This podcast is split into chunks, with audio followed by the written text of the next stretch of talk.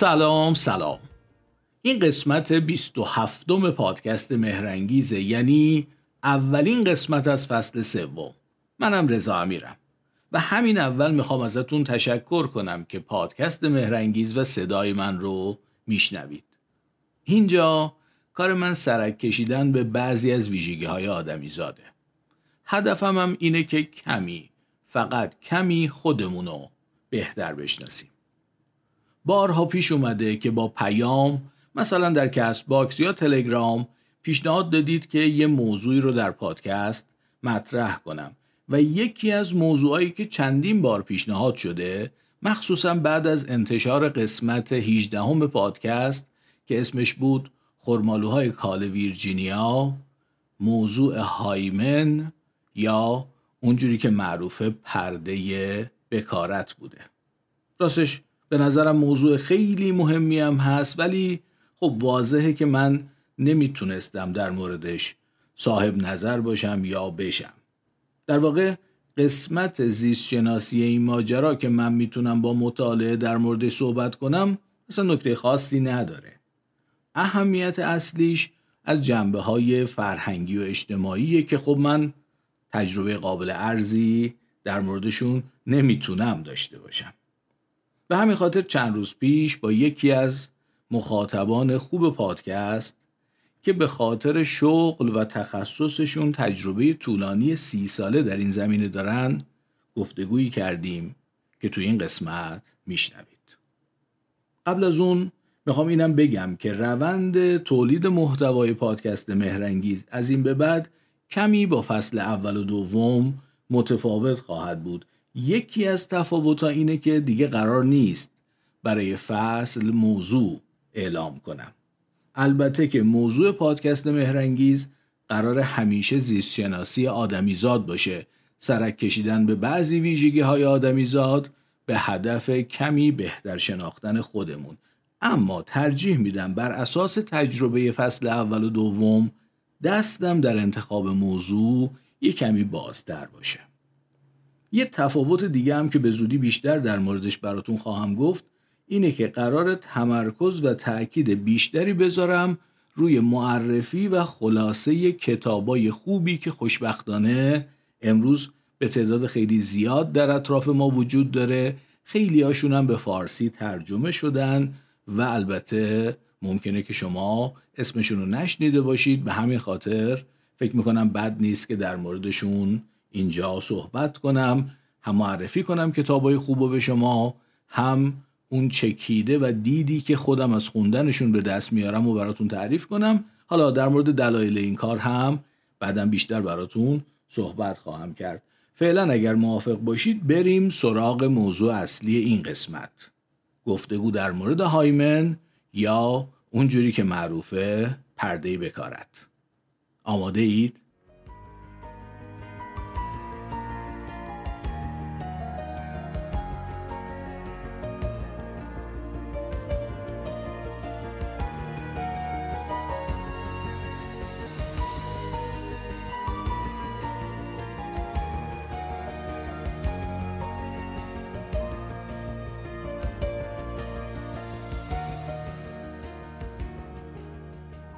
هایمن یا پرده بکارت یه پرده یا قشای خیلی نازکه در ابتدای ورودی واژن که بر...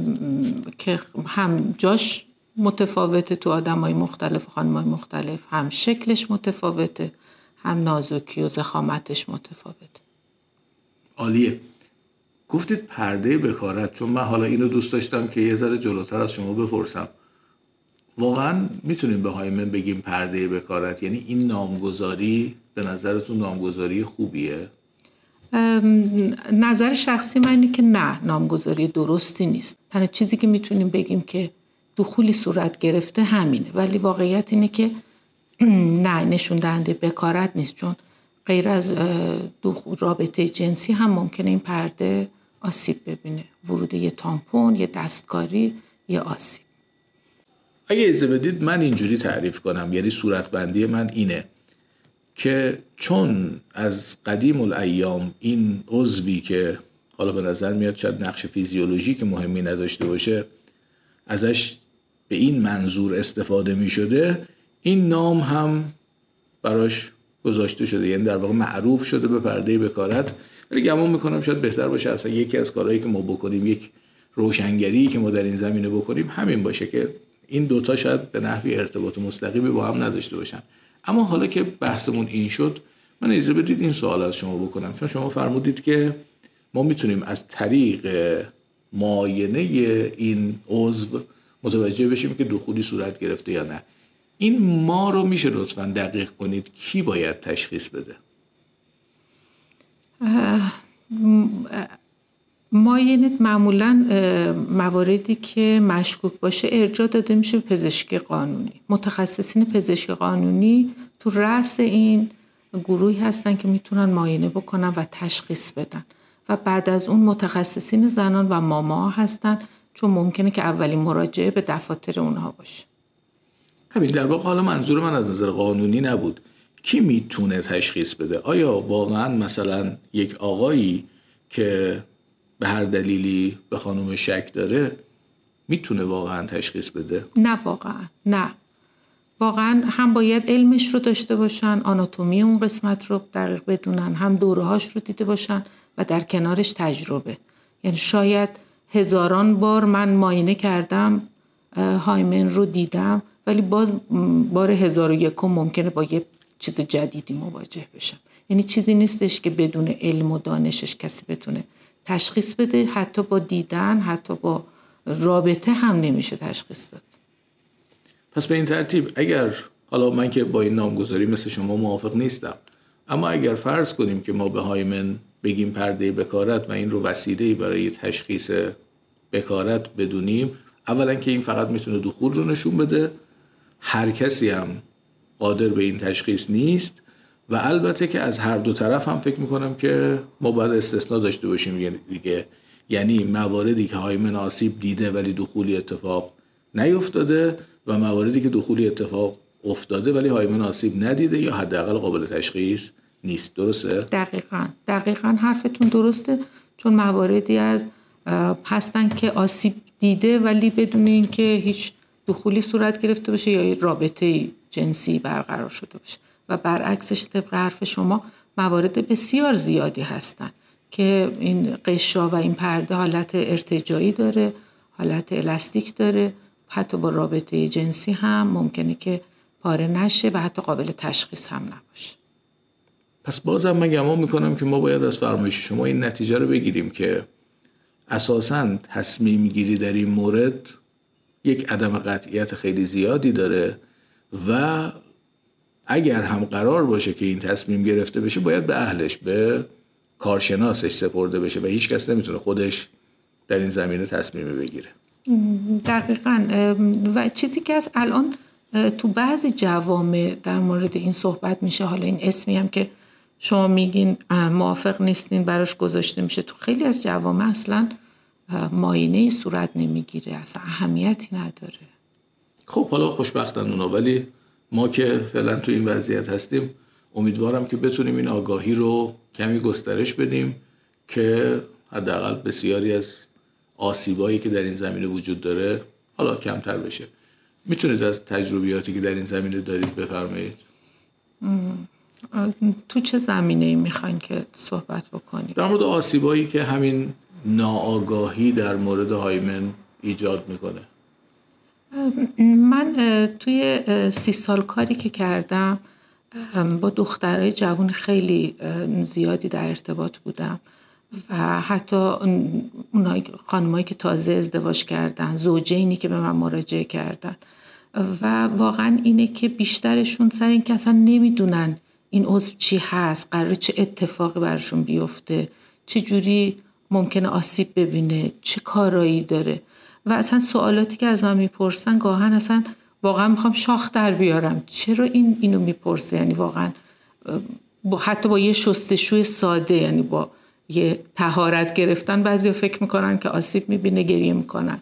بعضیا ممکنه فکر کنن که با یه ورزش کردن. خیلی از خانواده‌ها فکر میکنن مادرها با پریدن، یعنی میارن دختراشون رو هراسون که این از دو تا پله پریده، یا مثلا رفته تکواندو بازی میکرده، ورزش میکرده میارن هراسون که ما چک بکنیم که آیا این هایمن آسیب دیده یا نه. واقعیت اینه که با این چیزا آسیب نمیبینه و چه بسا دختراشون از ورزش کردن محروم میکنن یا یه زندگی ساده و عادیشون رو ممکنه که دچار اختلال بشه بخاطر ترس از این که به این پرده آسیب برسه. چه عجیب. حالا البته اینا که خیلی اتفاقای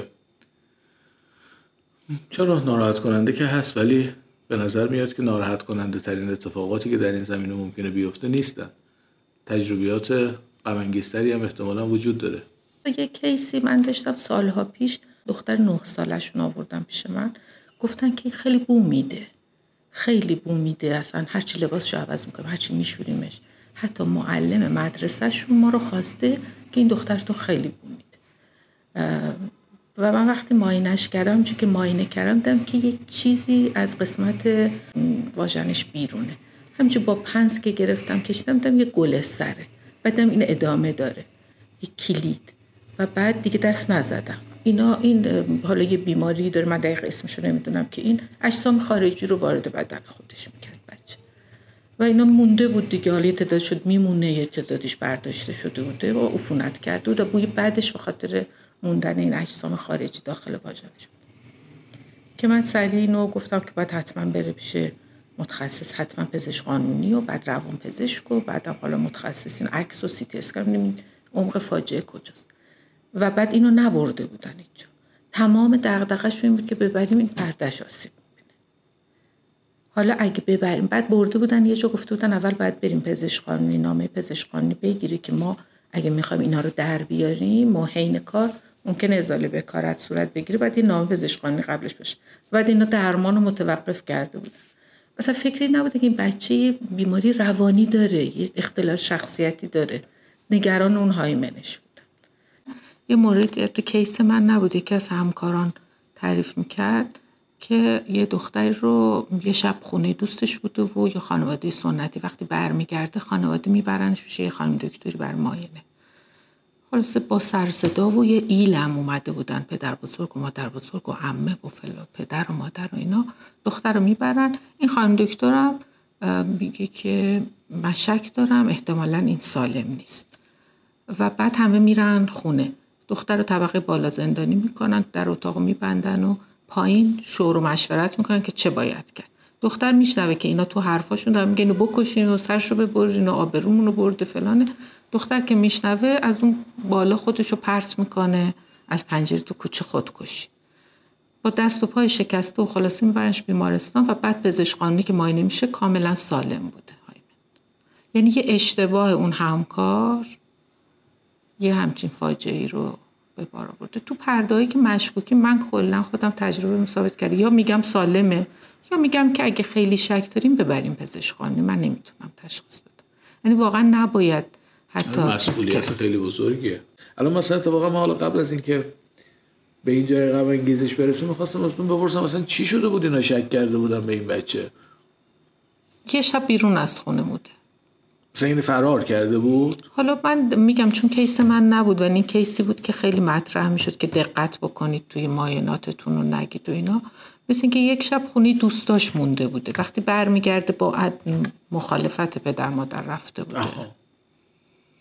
وقتی برمیگرده اینو به زور میبرنش دکتر که باید تو معاینه بشی، این هرچی میگه من کاری نکنم باید بری معاینه بشی. و خیلی زیاده از این دست مثالایی که بخوای زده بشه و اینا خیلی زیاده و چقدر میگم بازارهای شیادی این وسط زیاده بازه. بله دیگه طبیعیه وقتی یه چیزی مستاصل میشه اهمیت پیدا میکنه دیگه آدما کور و کر که چرس کنن ببخشید خر میشن. هر چیزی باید به نظر من به اندازه خودش اهمیت داشته باشه، چه کمتر چه بیشترش بده. بله.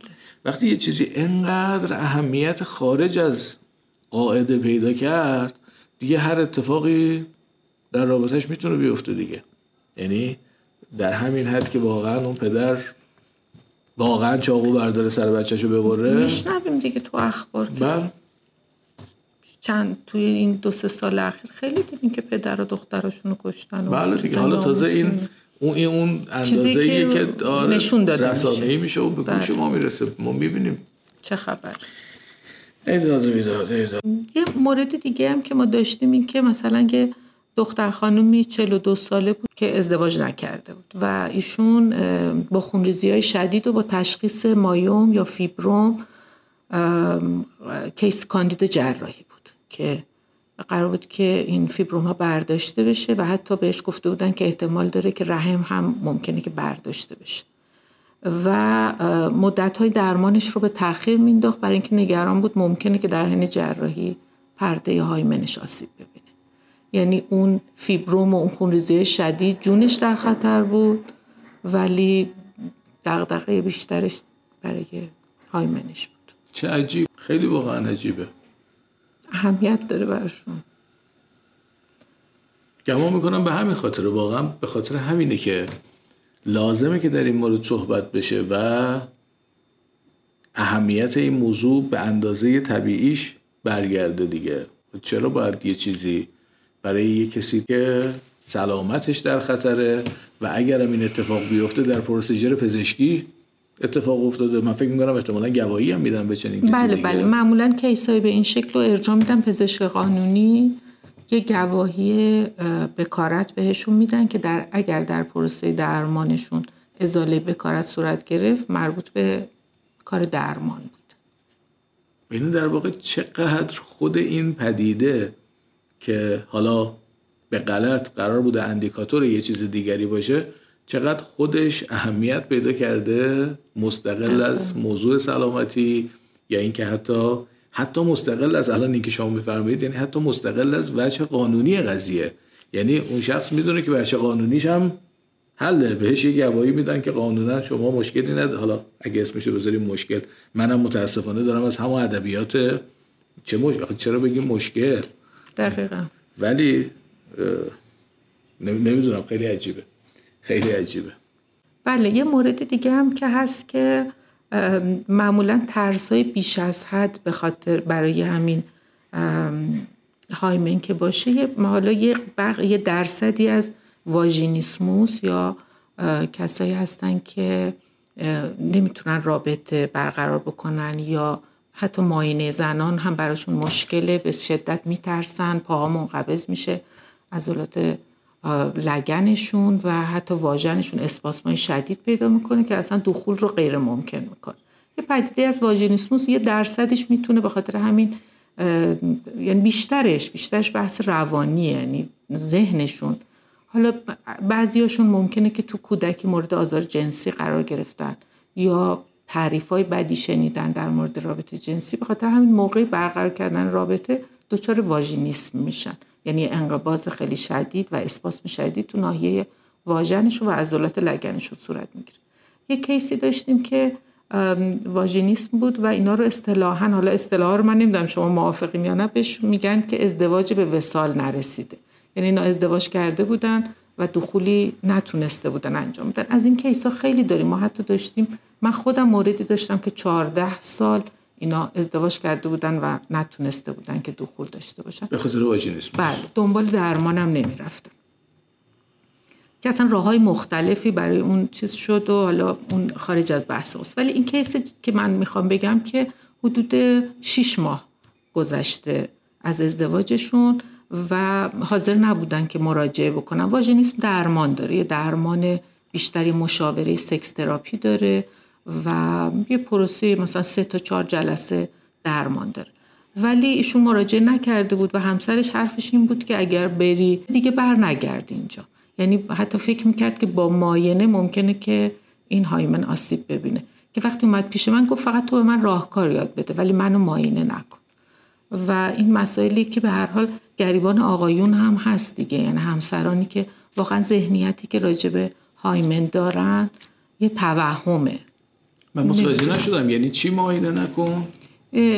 چون ما برای اینکه یک کسی که با این مشکل ازدواجی به وصال نرسیده میاد، ما اول که ماینه دستگاه تناسلی خارجی رو ماینه میکنیم، ببینیم که از مواردی نباشه که هایمن بسته باشه، توده‌ای، آسیبی، چیزی. بعد از ماینه تشخیص میدیم که حالا نوع پرده به چه شکله و چه کاری میشه برای این خانم انجام داد.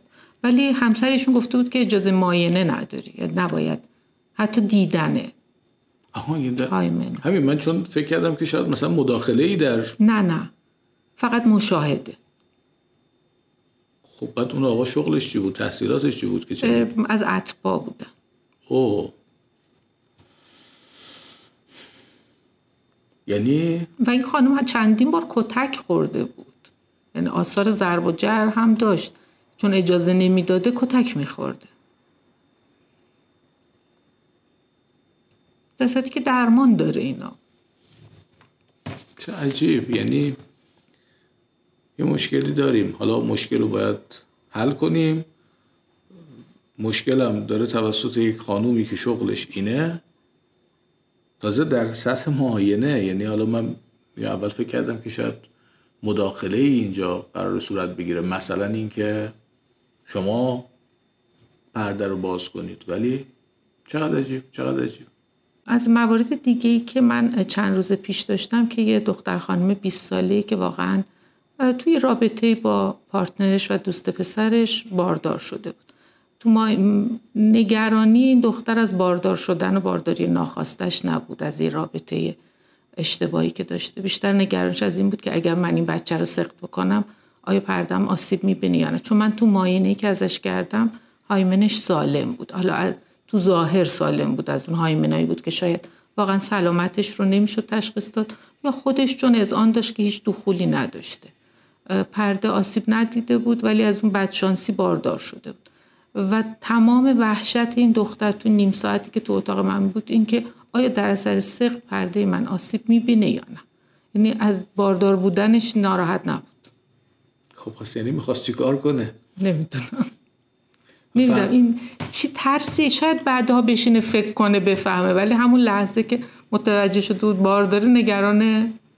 اصلا برای این اومده بود که من معاینه کنیم، من ببینین من سالم هستم یا نیستم، در حالی میدونست, میدونست بله با تست مثبت اومد پیش من.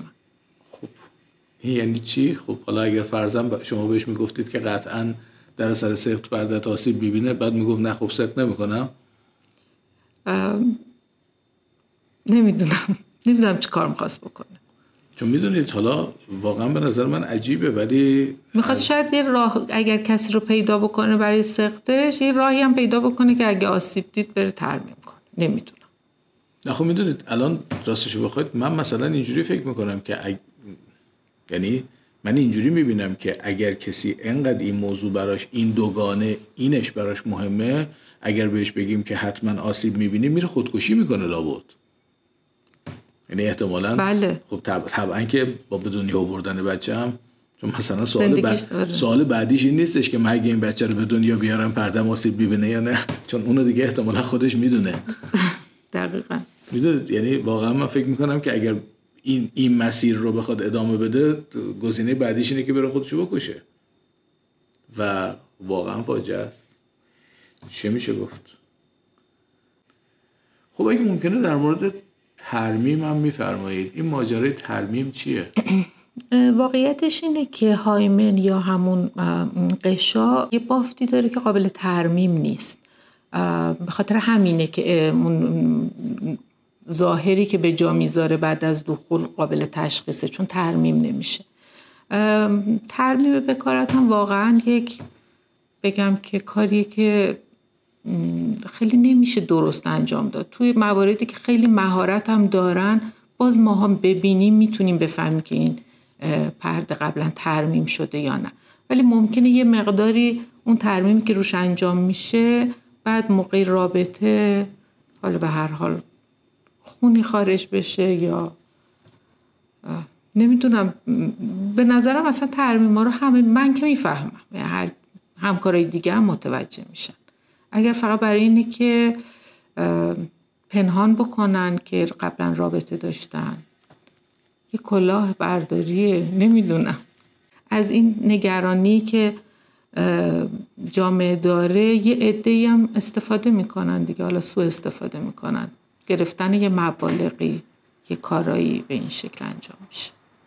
بله دیگه، چون میدونید به نظر من الان هم اون مرد قربانیه که یه چیزی انقدر براش مهم شده. بعد حالا الان تازه جالبه که از این تجربیاتی که شما تعریف میکنید من میفهمم که این قرار نیست یه چیزی رو نشون بده، یعنی تا پیش از این پشت ذهن من، حالا هرچند که من خودم اینجوری فکر نمی کنم، پشت ذهن من این بود که این عضو قرار نشون بده که این خانوم رابطه جنسی، اونم مشخصا رابطه جنسی واژینال داشته یا نداشته، رابطه جنسی مهمه و این قرار اونو نشون بده. ولی اینجور که شما میفرمایید اصلا انگار که خود این الان اهمیت, اهمیت پیدا کرده، یعنی انگار مثلا مثل تو شغل ما، حالا من یه جمله بعضی وقتا به بچه‌ها میگم، میگم مثل که شما ها فراموش کردید واسه کنکور دارید درس میخونید، انگار دارید واسه قلمچی درس میخونید. یعنی دانش آموز انقدر براشون قلمچی دو هفته آیندهش مهمه که انگار کنکور اصلی اصلا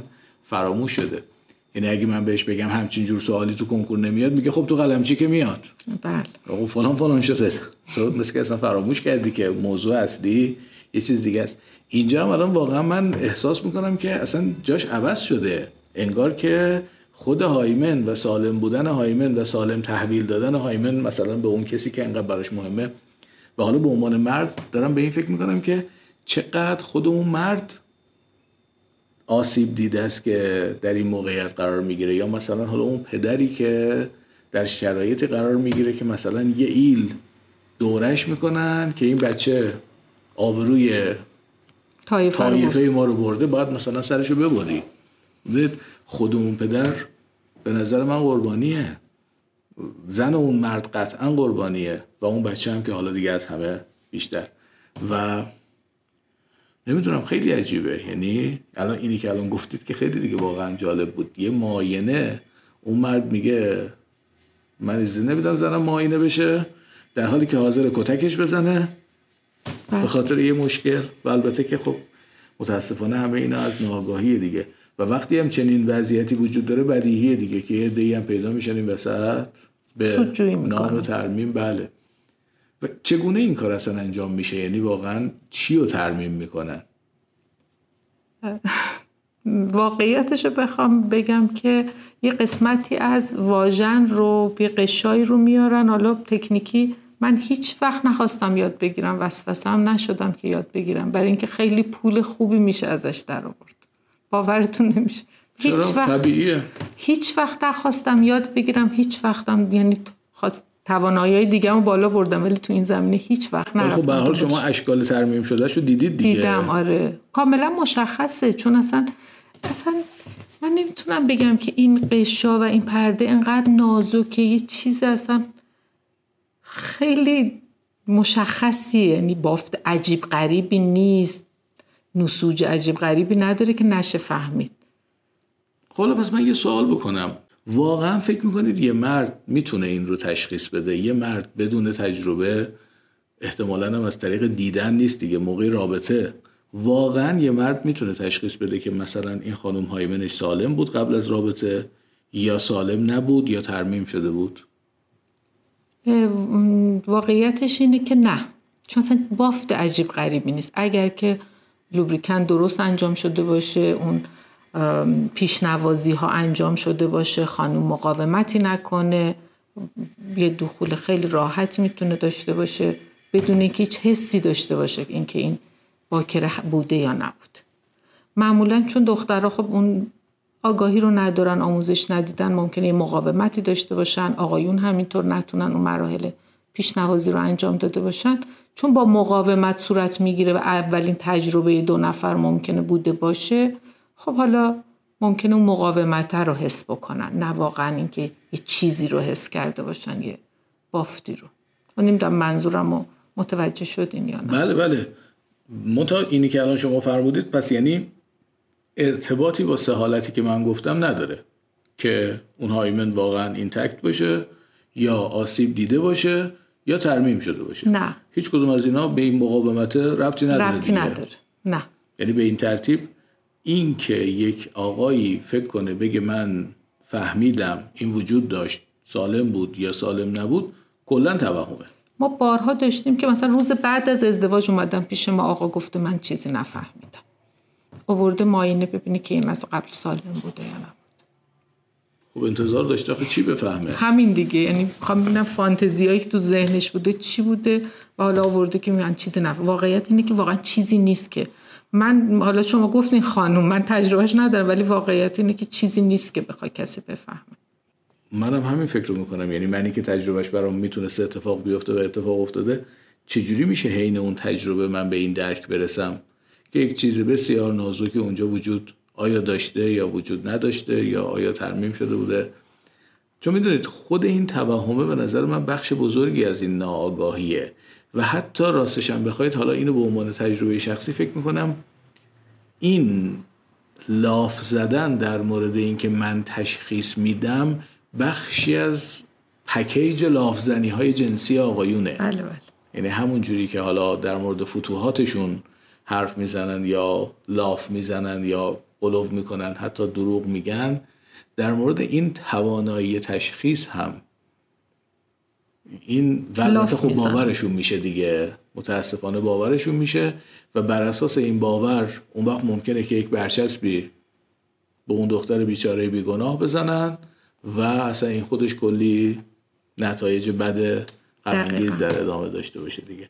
پس به هر حال یکی از حرفایی که خیلی به نظر من ما مهمه که به مخاطبمون بگیم اینه که آقا جون نمیشه فهمید، هم به خاطر اینکه در آدمای مختلف جنسش، من اینو میخوام که لطفاً شما تایید بکنید، جنسش، به لحاظ میزان الاستیک بودن، محلش یعنی از نظر عمقی که قرار داره و شکلش انقدر متنوعه که حتی ممکنه فرد متخصص با تجربه هم در مواردی به اشتباه بیفته یا مشکوک باشه یا نیاز به مشورت داشته باشه و اونم به هر حال با چشم اتفاق میفته. یعنی اگر هم فرد متخصص با تجربه هم میخواد تشخیص بده که بازم ممکنه به اشتباه بیفته، بازم با چشم این کارو میکنه. یعنی حین رابطه واقعا نمیشه و اون مردم که احتمالاً نه تخصصشو داره نه تجربهشو داره، با چشم هم که این کارو نمیکنه، در نتیجه هر چی که فکر میکنه فهمید یا نفهمید، وجود داشت یا وجود نداشت، یا ترمیم شده بود یا نبود، هر چی فکر میکنه قطعاً اشتباهه. بله.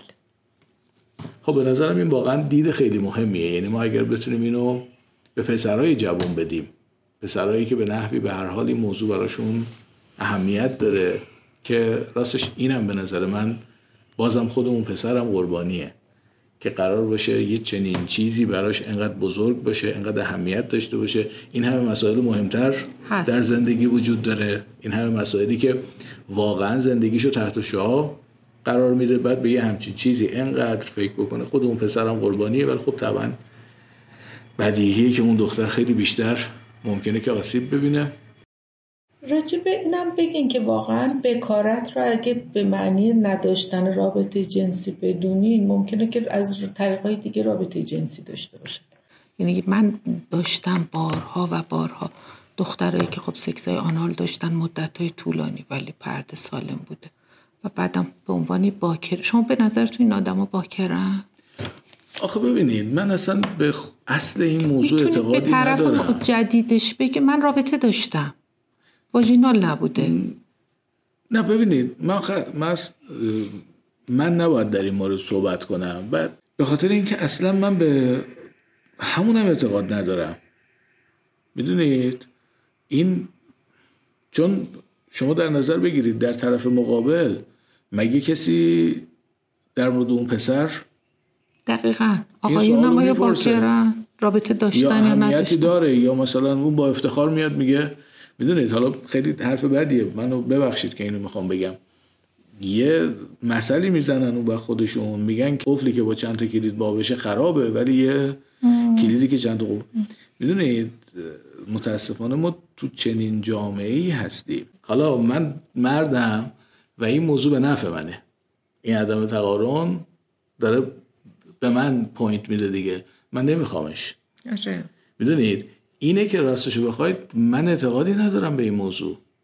اگه قراره که اون پسر نه قابل تشخیص باشه، حالا قابل تشخیص یه موقع است میگیم چون قابل تشخیص نیست داریم بیخیال میشیم، اینجوری هم نیست. افتخارم میکنه، سرش هم میگیره بالا، سینه‌شو میده سپر میکنه، میگه من با بیست تا دختر بودم، اون دختر سفر من بودم، دوستم بود، من با بیست تا دختر بودم، ولی تو نباید این کار کرده باشی.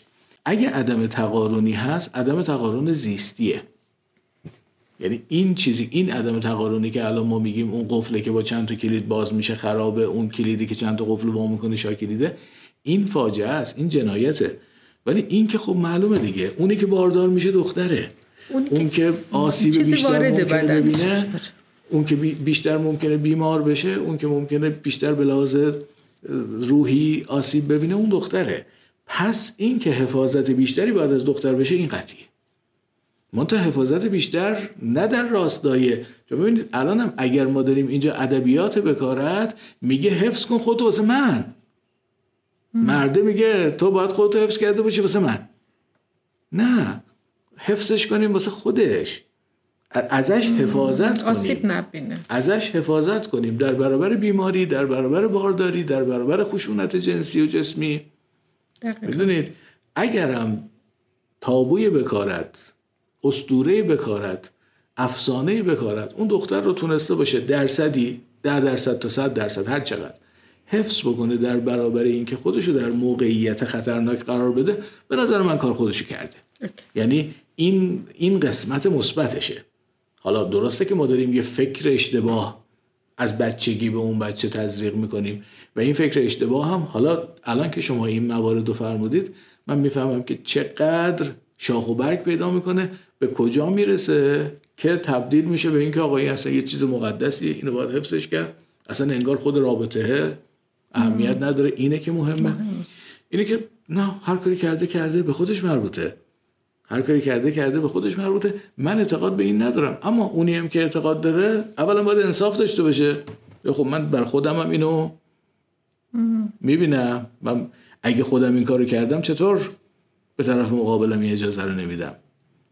اگه من میگم گذشته من به کسی مربوط نیست، حالا تازه اون مأخوذ به حیاه میگه، اون یکی که اصلا سینه‌اش هم سپر میکنه میگه کردم که کردم، خوب کردم، افتخار میکنم که کردم.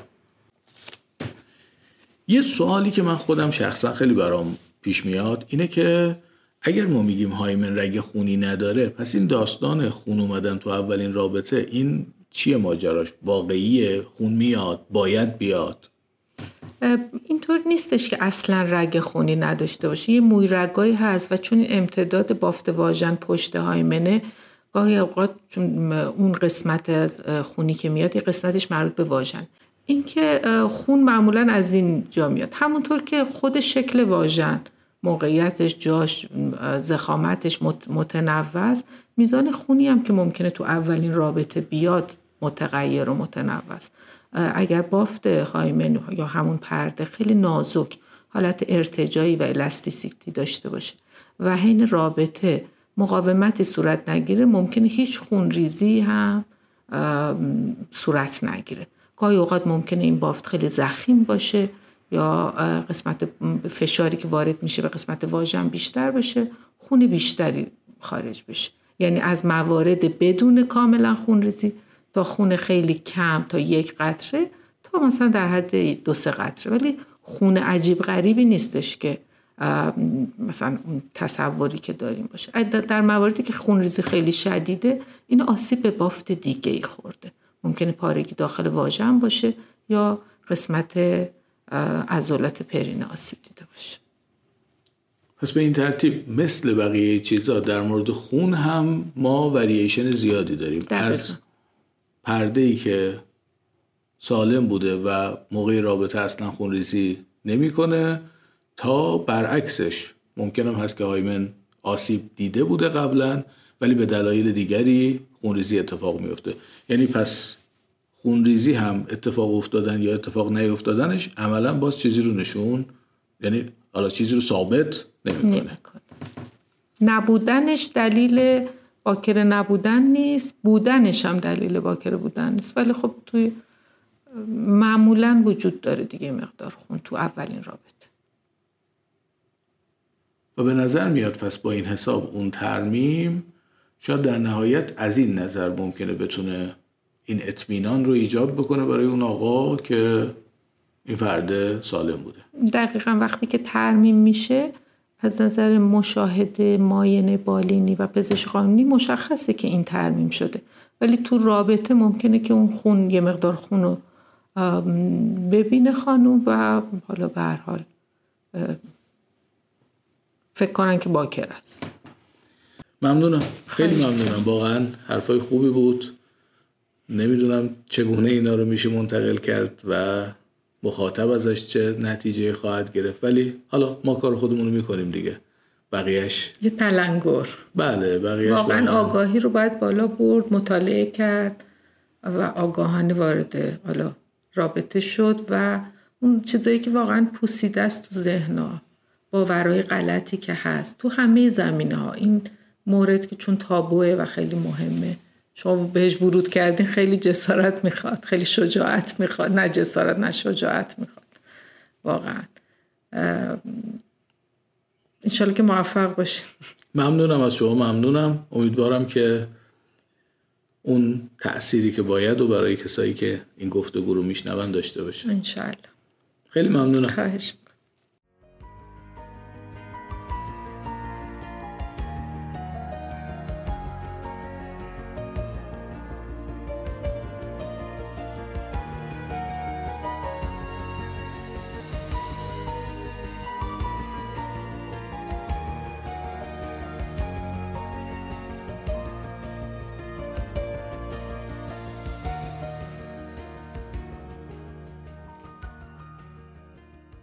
بله، اینم از گفتگو در مورد هایمن که البته بعضی جاهاش واقعا غم انگیز بود. من خودم موقع گفتگو تحت تاثیر قرار گرفتم یه جاهایی، ولی امیدوارم شنیدنش براتون مفید بوده باشه و از اون مهمتر امیدوارم به گوش کسانی که به هر دلیل واقعا به شنیدنش نیاز دارن برسه. ما کاری که ازمون برمی اومد و انجام دادیم. از اینجا به بعدش سهم شماست که این حرفا رو برسونید به گوش اونهایی که باید بشنون. یه پادکست هم میخوام بهتون معرفی کنم. پادکست بوتیقا که کار دوست عزیزم حامد اشراقیه، در مورد شعر و ادبیات. این پادکست حامد برای پادکست بوتیقا خیلی زحمت میکشه و من مطمئنم که کارش برای علاقمندان ادبیات فارسی جذاب خواهد بود. پس لینک پادکست بوتیقا رو میذارم در توضیحات این قسمت و دعوت میکنم که ببینیدش و بشنویدش. اگه زنده بودم و شد، خیلی زود با قسمت بعدی پادکست مهرنگیز میام پیشتون. لطفاً تا اون موقع و همیشه مراقب خودتون و خوبیاتون باشید. دوباره باز خواهم گشت، در گلخانه ها را باز خواهم کرد، تمام آسمان را آبی پرواز خواهم کرد، تو را در کوچه های کودکی آواز خواهم کرد. دوباره باز خواهم گشت، دوباره باز خواهم گشت، تمام قفل‌ها را باز خواهم کرد، از آن جایی که ماندم ناتمام آواز خواهم کرد.